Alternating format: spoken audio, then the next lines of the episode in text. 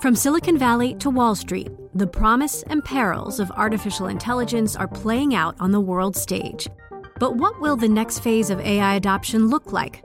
Which companies, from big tech to startups, will dominate? And where do the risks and unintended consequences lie? I'm Emily Chang. Join me at Bloomberg Tech in San Francisco, May 9th, to answer many of the industry's burning questions, alongside Snap's Evan Spiegel, Xbox President Sarah Bond, OpenAI's Brad Lightcap, top researcher Dr. Fei Fei Li of Stanford, and many more. More details and just a few tickets left at bloomberg.com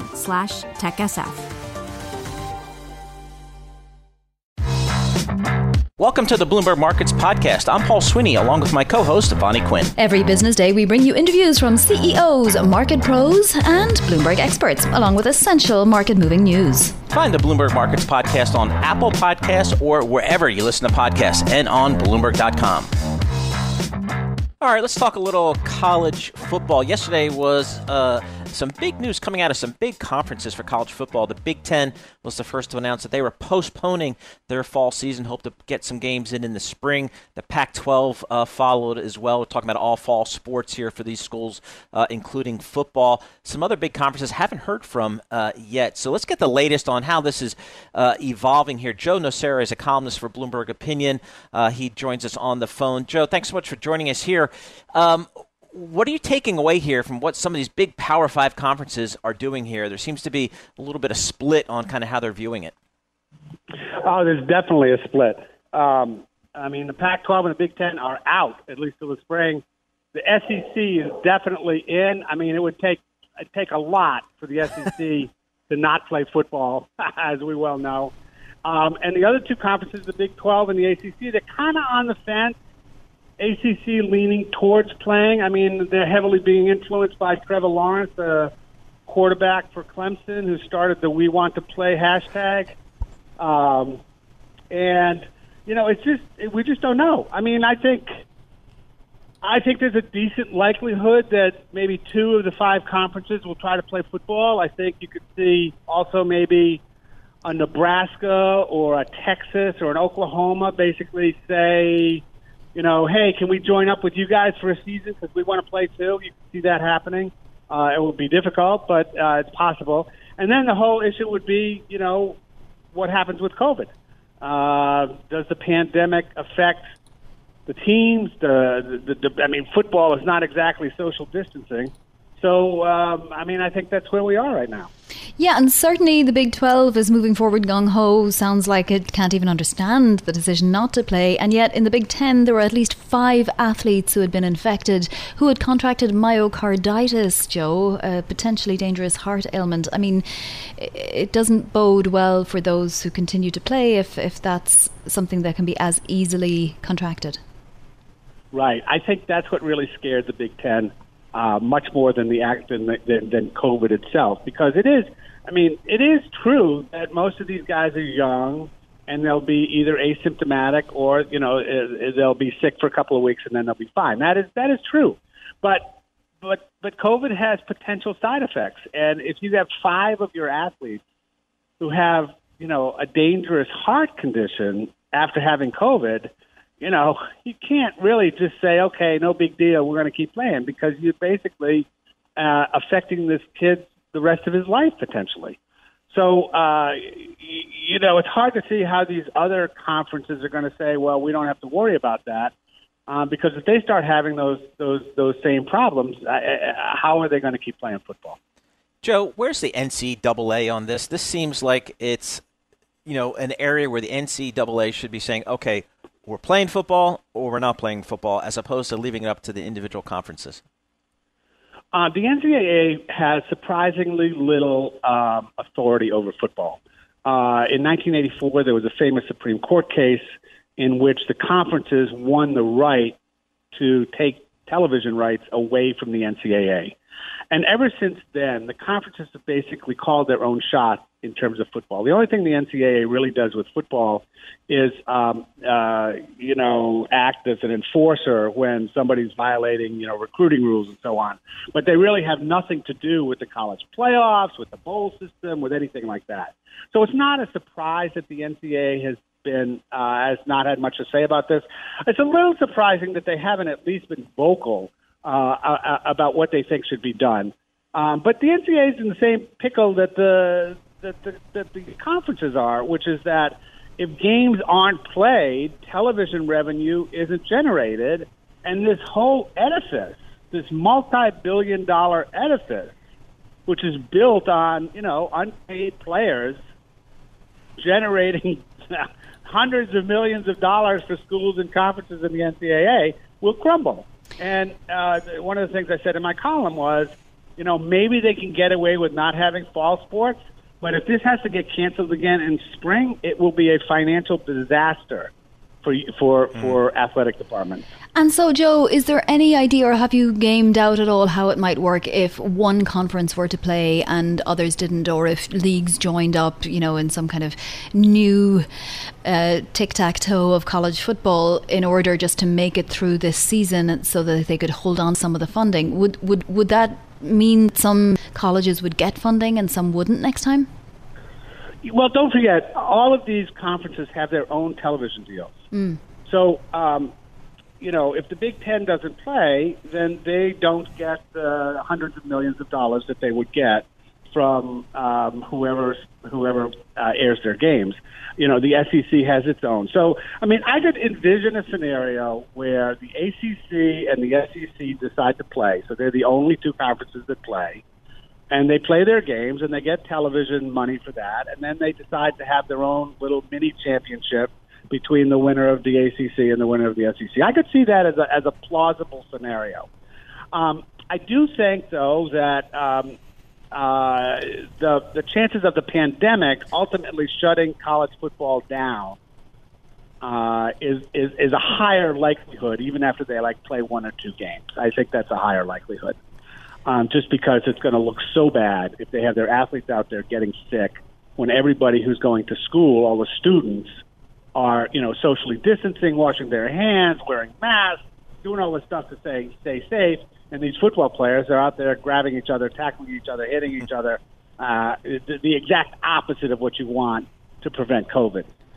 Joe, are we still waiting on a formal decision by the SEC or the, and the ACC? And if so, when do we expect to get that? Well, the SEC has been very cagey about this, and and they're the, they're the ones that people are watching now. So Greg Sankey, the um, commissioner of the SEC, I mean, he basically said uh, when when all this was happening the other day, I mean, he basically said, "Look, we're going to wait. We're in no hurry. If we can't start our season in September 10th, we'll start it on September 20th. If we can't start it on September 20th, we'll start it on October 4th." So his idea is he's not going to make a decision. He's going to keep everything as open as possible so that he can make whatever decision he has to make as late as possible. And I think you'll see the Big 12 and the ACC kind of follow the SEC's lead because let's face it, the SEC yep. is the is the number one conference.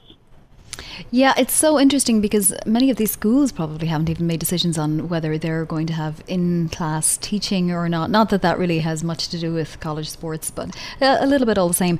Joe Nocera, oh, thank you. You always pick the best topics to go after when He's you write your Bloomberg guy. opinion columns. I know is is fantastic. Well, I think investors are trying to get a sense here uh, of where we are in this economic recovery. Have we troughed? Is the economy coming back? What's the shape of the recovery uh, that we can expect going forward. We welcome Carl Weinberg, founder and chief international economist for High Frequency Economics. I think Carl probably has some answers for us. So, Carl, again, I think people are trying to get a sense here um, as we deal with some additional flare ups of the virus in certain key markets in the United States, such as California, Texas, and Florida. What does that mean for the economic recovery here? How are you kind of viewing the current state of affairs? Hi. Well, good morning, Paul. Good morning, Vonnie. Uh, we view the state of affairs as being very, we view it very cautiously right now. Uh, we're concerned about renewed flare-ups. That's one thing. We're also concerned that the damage to the economy is greater than we are, than the market is currently pricing in, and that we are currently perceiving.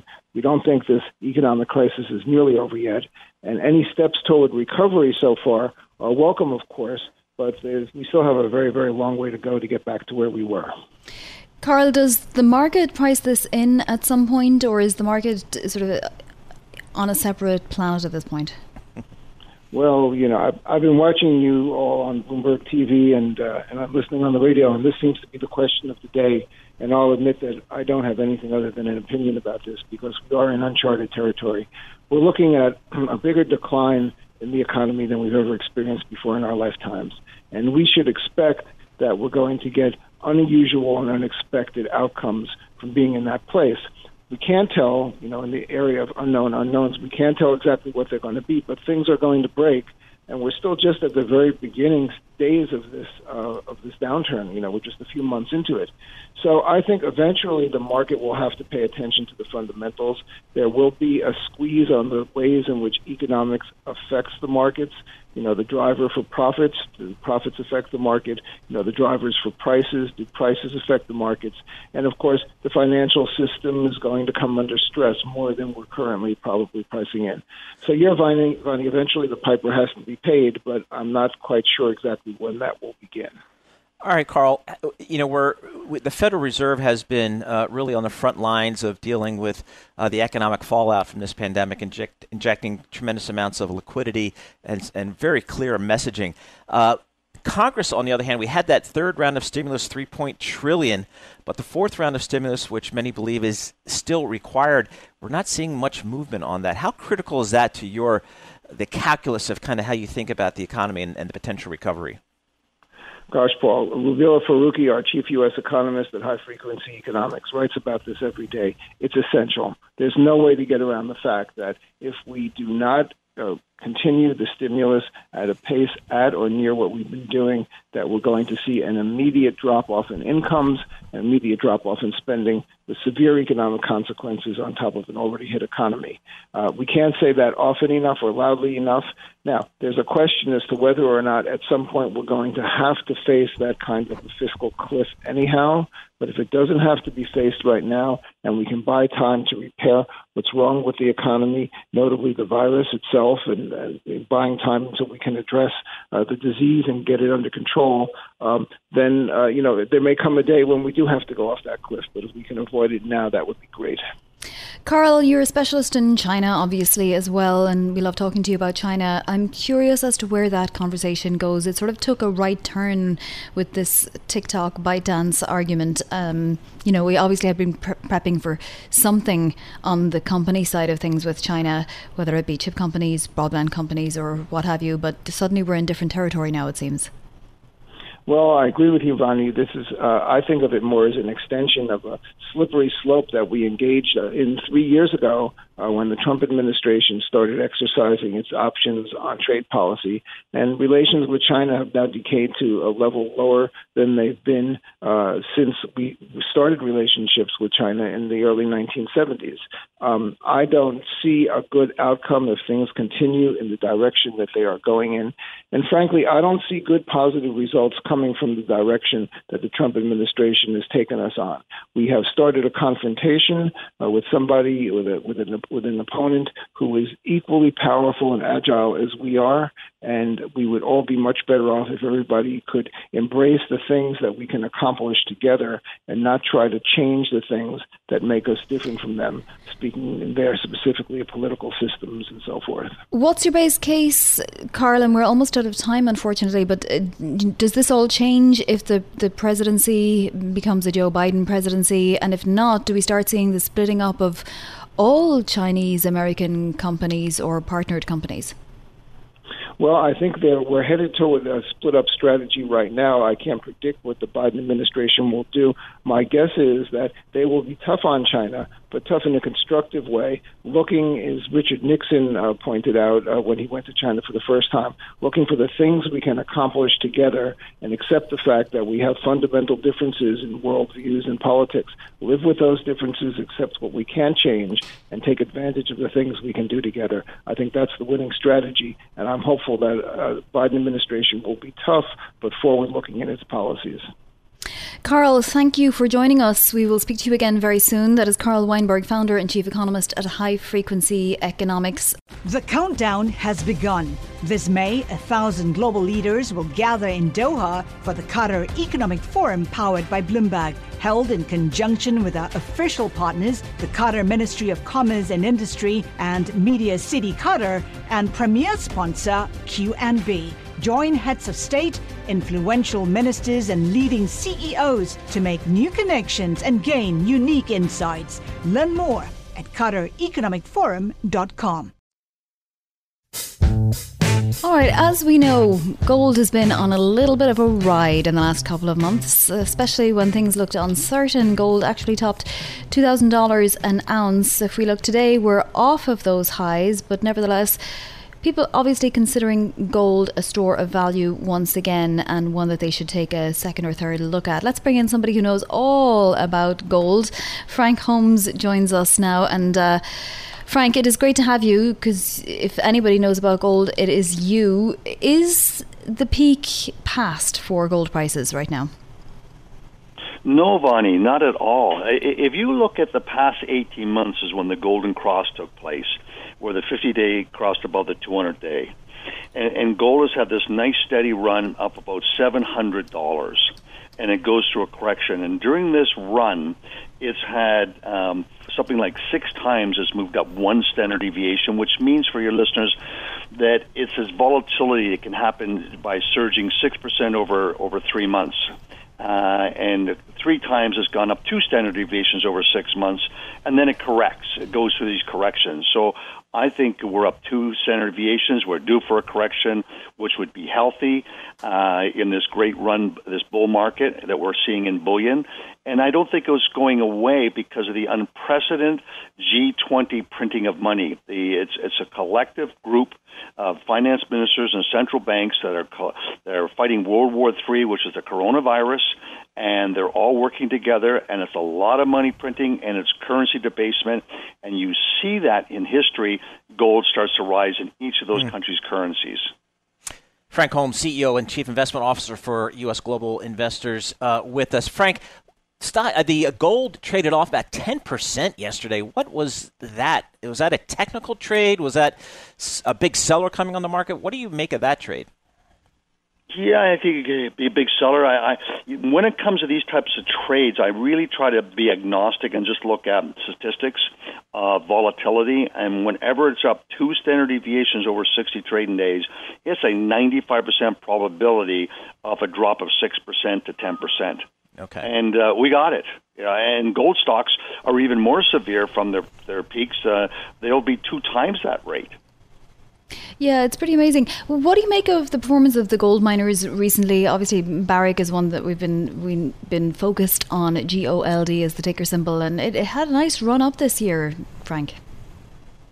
Well, it's the big market cap. You know, they and Newmont are the two big uh, uh, uh, elephants in the room, and uh, and and they have been marketing themselves as having free cash flow. What's really important is in this run now, and the first time was in March that we saw in over a decade that the 100 gold producers that we follow had a free cash flow yield. It's not happened. Mm. The S&P has always had a free cash flow yield. What does that mean? It means they can pay dividends. Yeah. Uh, they can buy back their stock. And so after the coronavirus hit in March, then the S&P fell to a negative free cash flow yield. The gold stocks went up. So all of a sudden you started seeing the non-traditional gold or stock buyer buying gold stocks because they have free cash flow. But is the run over? I suppose is what I'm saying. I mean, if if you have GOLD no, up almost fifty, no, no, no, no, no, because let's take a look when Greenspan left. Greenspan left, the federal balance sheet was six percent of the GDP. Now with Powell, you know, in all these crises, it's over thirty percent.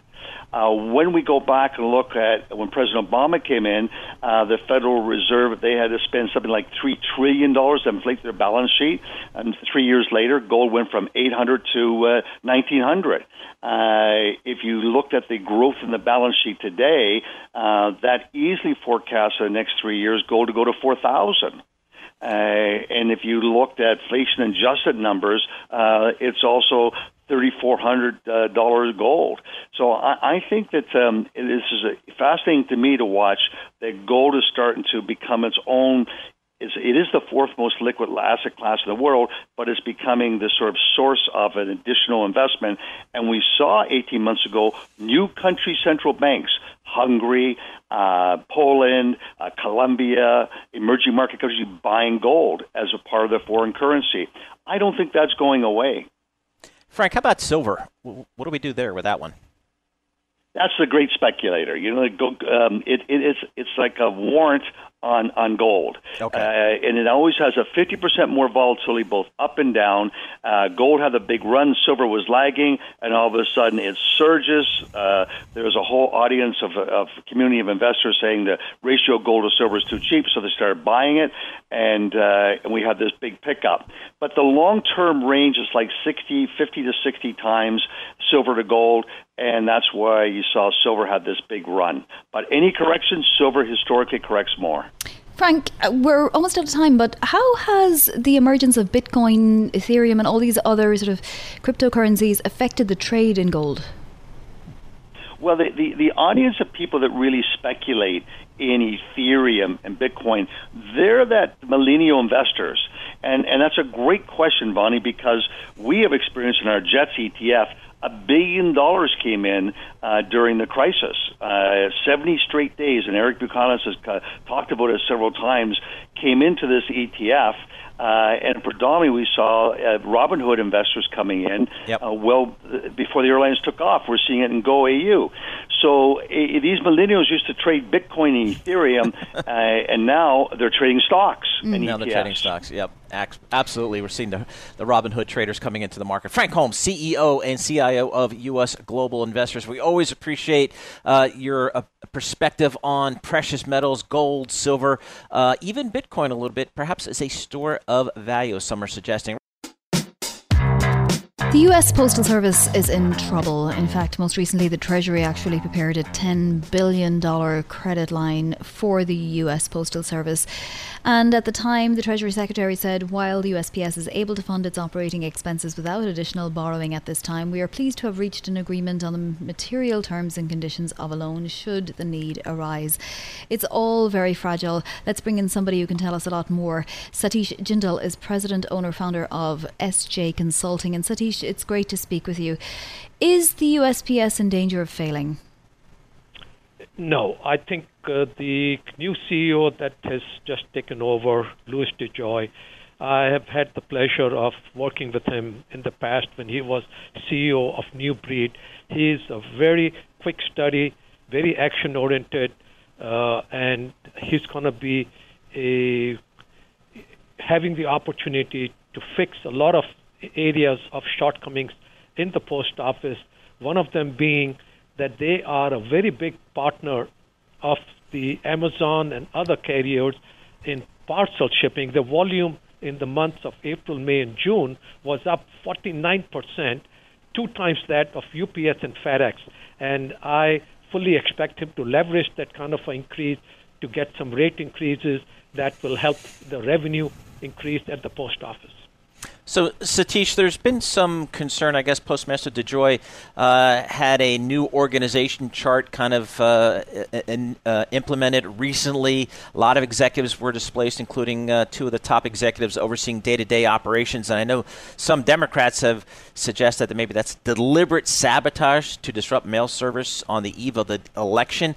Uh, and with an election that's going to really depend upon mail in ballots. Is that a valid concern in your mind? Not at all. I know some of the people who are still there. Dave Williams, he's in charge of the operations. Jakki Strako in charge of some of the sales and marketing. They are very seasoned, very skilled, experienced people, and I do not see this being in any way compromising the quality of service, the speed of it, and in fact, he's streamlining it to make it happen quicker and better and we even track on-time performance of first class and priority mail and the month of July shows no decline over the prior month. So uh, I do not anticipate anything to compromise the quality of postal service. Satish, though, I mean, one of the one of the things that the USPS had over other services was that last mile, right? Which was also its Achilles heel because the last mile is the most expensive, it's it's the most annoying, it's the most difficult, and you know you are promising that you will you know have that package at that door on a certain day so you just have to be there if other services, you know, even Uber is, you know, fantastic on, on GPS and location and that kind of thing. If those services start doing last mile, does that jeopardize USPS? No way. No company has ability to compete in terms of the cost of last mile delivery and the uh, presence that they have. They go to every address every day no company has that capability. And you'd mentioned about Uber and Lyft. They are nowhere close to even UPS and FedEx, and they can't do it as cost effectively as the post office does. And that's validated by UPS has a service called SurePost, which is where they handle most of the last mile B2C packages, and they are delivered by post office for UPS. All right, so Satish, as we take a look at the U.S. Postal Service as a entity here, talk to us about the financial condition that it's in right now, uh, and and kind of what needs to be done in terms of investment going forward. The area where I think post office can rapidly improve its financial conditions from an operating point of view. Keep in mind what the public sees are financials that include the retirement uh, payments that they have to make when you take that out because they are asked to do something that no private company does, if you look at it on an operating basis, they have a huge opportunity to leverage their parts of services for increases. A simple example being that during the peak, the volumes increased by 30, 40, 50 percent. UPS has already announced they're going to charge an extra dollar for the delivery of those packages that actually are being done by the post office. The post office should be getting that extra dollar and they should be putting a surcharge for the peak, and it will be hundreds and millions of dollars for them. So, what kind of surcharge should customers expect to see? Because we've really sort of had it good, and people complain every time the price of a stamp goes up, Satish. But you know, honestly, it's not that much to send something via USPS. Thank you for saying that. Let me first class mail in perspective. We have done extensive study. When you look around the world and look at other developing countries, take example of Germany the size of Germany is one fifth or less than that of USA without including Alaska and Hawaii. And yet, their first class mail is about 30 40% more expensive than ours. And I would tell you that for an average housewife or a household, an increase of postage by 10 15 cent will hardly be felt by them. It is the big mailers like Capital One. You may see how many mails packages they send you every week but they will have to pay more and let them pay more because they will ship less, and that will be better for you and me and the post office. How is the U.S. Post Office going to do during this election season? Again, uh, looks like there's going to be a much, much higher than average mail in vote. Uh, how do you think the Post Office will perform? Can it stay out of the politics of it? I do not see any challenges for them to not be able to handle that volume. Keep in mind that the first class mail especially the ones that are in simple envelope, they go through a sortation system that moves so fast that if you got your finger in it, it will cut your finger off. And that speed of handling first class mail is so well set up that they can have a 30 40% increase in those mailers that they're going to get, 100% increase in the votes that come in through that. And maybe it'll take a day more, but that still is not something to be concerned about. Satish Jindel, thanks so much for joining us. We appreciate getting your thoughts on the Postal Service front and center here. It's getting a little bit politicized, but it'll certainly be an important player in this upcoming election. Satish Jindel, President, SJ Consulting, based in Pennsylvania, joining us here. Thanks for listening to the Bloomberg Markets podcast. You can subscribe and listen to interviews at Apple Podcasts or whatever podcast platform you prefer. I'm Vonnie Quinn. I'm on Twitter at Vonnie Quinn. And I'm Paul Sweeney. I'm on Twitter at PT Sweeney. Before the podcast, you can always catch us worldwide at Bloomberg Radio.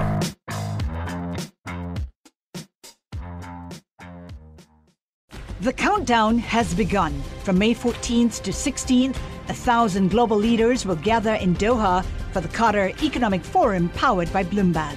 Join heads of state, influential ministers, and leading CEOs to make new connections, gain unique insights, and uncover valuable opportunities in one of the world's most rapidly rising regions. Request your invite for this exclusive event at QatarEconomicForum.com.